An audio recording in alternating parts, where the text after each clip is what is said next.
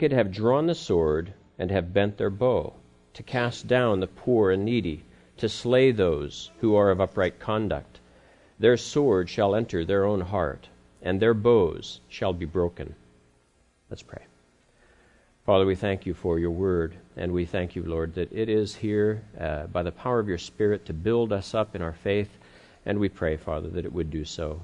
We ask you now to glorify yourself as you uh, have us to hear clearly what it is that you want to say to the church. In Christ's name we pray. Amen. I have a lot of lists today, a lot of numbers. Uh, five, five, and four. And uh, the first thing I wanted to point out is that there are five people or references to groups of people in this text. First, we have the wicked. Then we have the just. Then we have the Lord. Then we have some repetition. But then we have those who are of upright conduct. And we also have the poor and needy. So we have five basically different types of people, different groups of people that are referenced. So now, my first question when I read this text was when is God referring to people by a different word that are actually referring to the same? And are, is he at all? Because, see, you see the wicked, the wicked, you see that a few times. And then, of course, you see the Lord, and then you see he. And so you switch from one person to a pronoun, you, you switch from one description to another. And these three descriptions, are they the same? The just, the poor and the needy, the upright in conduct. And I honestly don't know. I think it could have been very easy for David to have written it to where we would absolutely know that he's just referring to the just. And yet, if you think about it, he could have expanded in verse 14 about what damage the wicked will do. In other words, the wicked aren't content just to fight against the righteous, the wicked fight against everybody. They're, everybody's their enemy. Anybody that's in their way is their enemy. And so I have an illustration that I think proves this point. And uh, I don't know if you uh, were around in 1992. Many of you weren't. Uh, we have a lot of kids here. But uh, does the name Rodney King mention? It strikes a chord in a lot of us. Uh, in April of 1992, I was living in the Bay Area, and I was actually, unbeknownst to me, about to take a new job and move down to Phoenix, Arizona. And that didn't happen until July. But by the time I did go down to Phoenix and I interviewed in LA with my company, everybody was talking about the recent riots in LA. And it was all about this Rodney King, this uh, fellow who drove a, a, car at high speed. He was drunk and high, and the police finally pulled him over after he had been running away from them for like an hour, and they began to beat him mercilessly uh, when you watch the videos, you realize that they probably went a little bit too far. And yet, police, it's very difficult sometimes for police to be found culpable for that because their emotions are, their adrenaline is kicking in. And this guy kept fighting them. He was a big, strong guy on drugs. Yet, that was in 1991. In 1992, a year later, when they found the four policemen innocent, or at least didn't find them guilty, of course, in our, in our society, Riots broke out. Well, there is another name that as soon as I hear the name Rodney King, I think of this man. And his name was Reginald Denny. Do people recognize that name? Probably not as easily as Rodney King. Well, now I'm a Rodney. We Rodneys have a bad rap. There's Rodney Rathbone from, there, there, there's, there's Rodney Dangerfield, and now I've got to live with Rodney King. But uh, anyway, I remember Rodney. But I also remember Reginald Denny because Reginald Denny was the truck driver that got dragged out of his truck and beaten up. And there happened to be a husband and wife team that was flying a helicopter and videoing this. And then it instantly went viral before the internet was even around. And everybody was seeing this on live television. This poor truck driver getting dragged out of his truck and beat up, and beat mercilessly. So now, the reason I bring this up is that these four, actually six men that participated in the beating of this man over the course of, I don't know, probably not more than 10 minutes, uh, but they, I think, we can safely say, are the wicked of our text.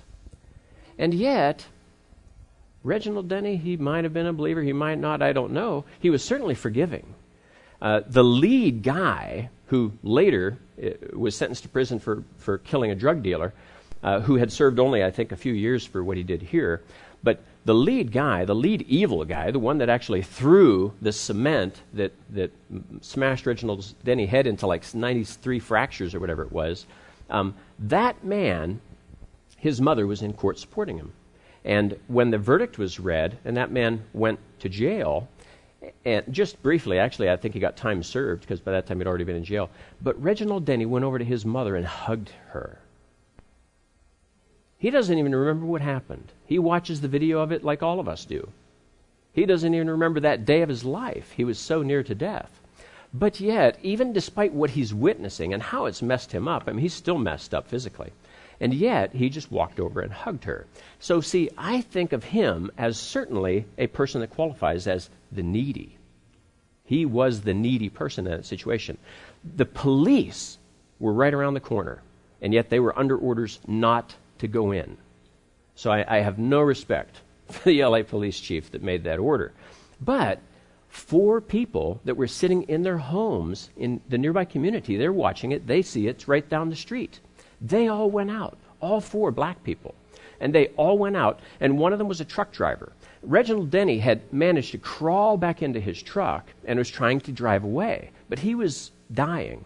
And so these people came out and actually helped him. They got up in the cab of his truck and they're having to move him out of the way. And the truck driver finally, he was not the first one to get in the truck. And so you had other people trying to help him that didn't know how to drive a truck. So then Reginald Denny was moved aside and this truck driver drove the truck away to safety. So the reason I bring all this up is see, I knew people in LA. I was I came to the Lord in Southern California.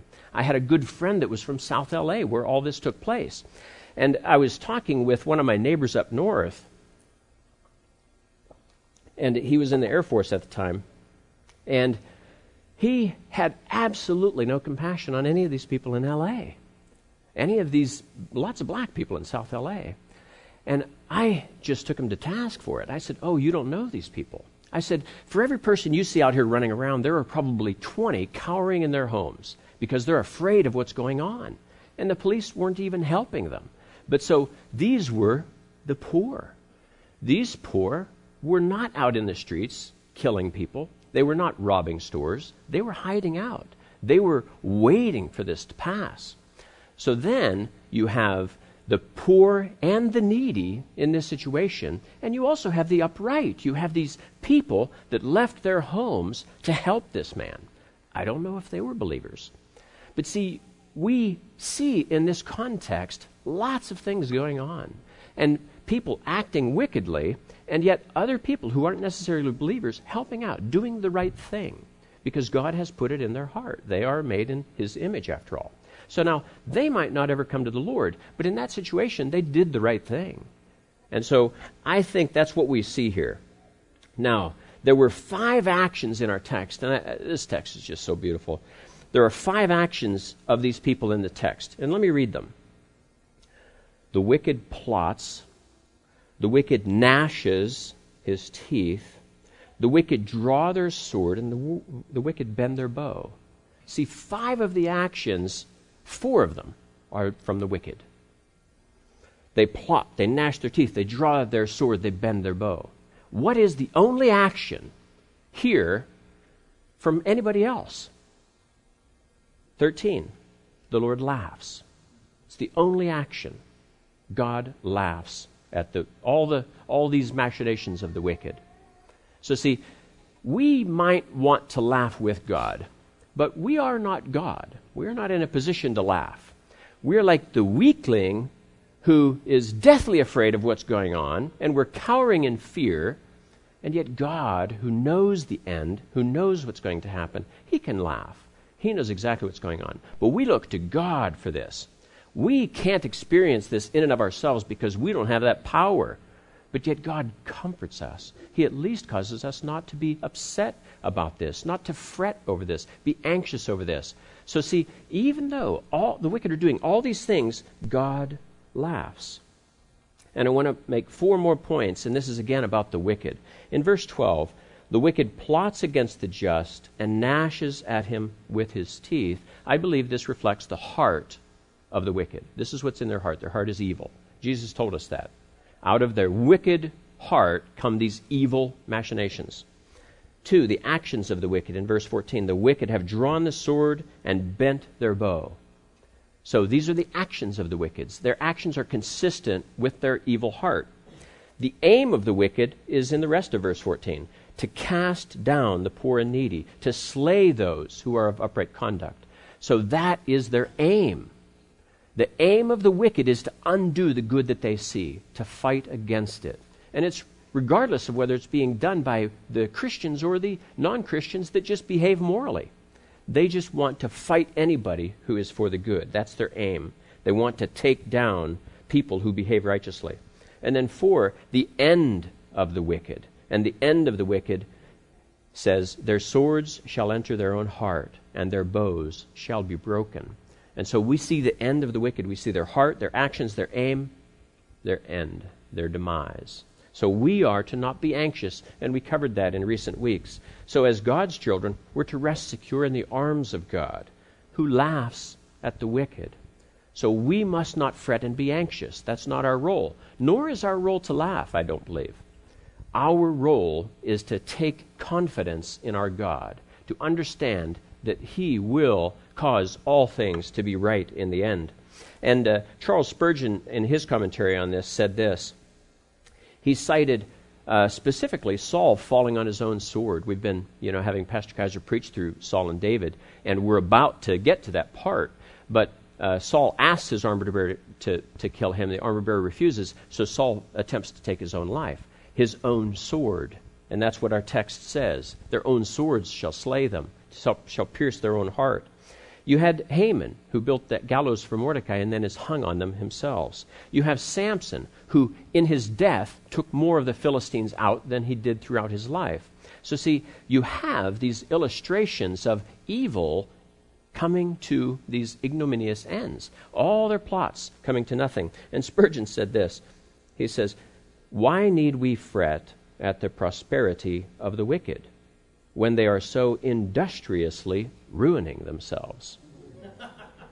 So, see, they do not abide by the laws of harvest, but yet they will suffer the laws of harvest. Just as the righteous suffer the bounty, they will suffer the want. So, as we come to uh, celebrate the Lord's table, let's rest secure in the knowledge that our God laughs. And let me end by taking you to Psalm 2, because it also speaks about God laughing.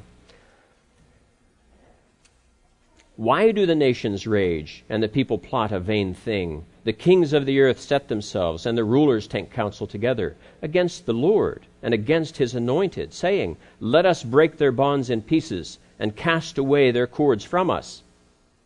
He who sits in the heavens shall laugh. The Lord shall hold them in derision. Then he shall speak to them in his wrath and distress them in his deep displeasure. So, see, that goes a little farther. It talks about what God will do after his brief laughter ends. Let's pray. Father, we thank you for your goodness and for your righteousness, for your mercy, and yet we also thank you for your justice. Uh, we know, Lord, that if we were to fall under your justice, we would be condemned. And yet you have made provision for your children. You have made provision for all, if only they would seek that and Father, we thank you for Christ. We thank you for his providing for us. We thank you for the uh, bread and the wine that symbolize his body and his blood. Lord, we stand before you justified, and we praise your name because of it. In Christ's name and for his sake. Amen.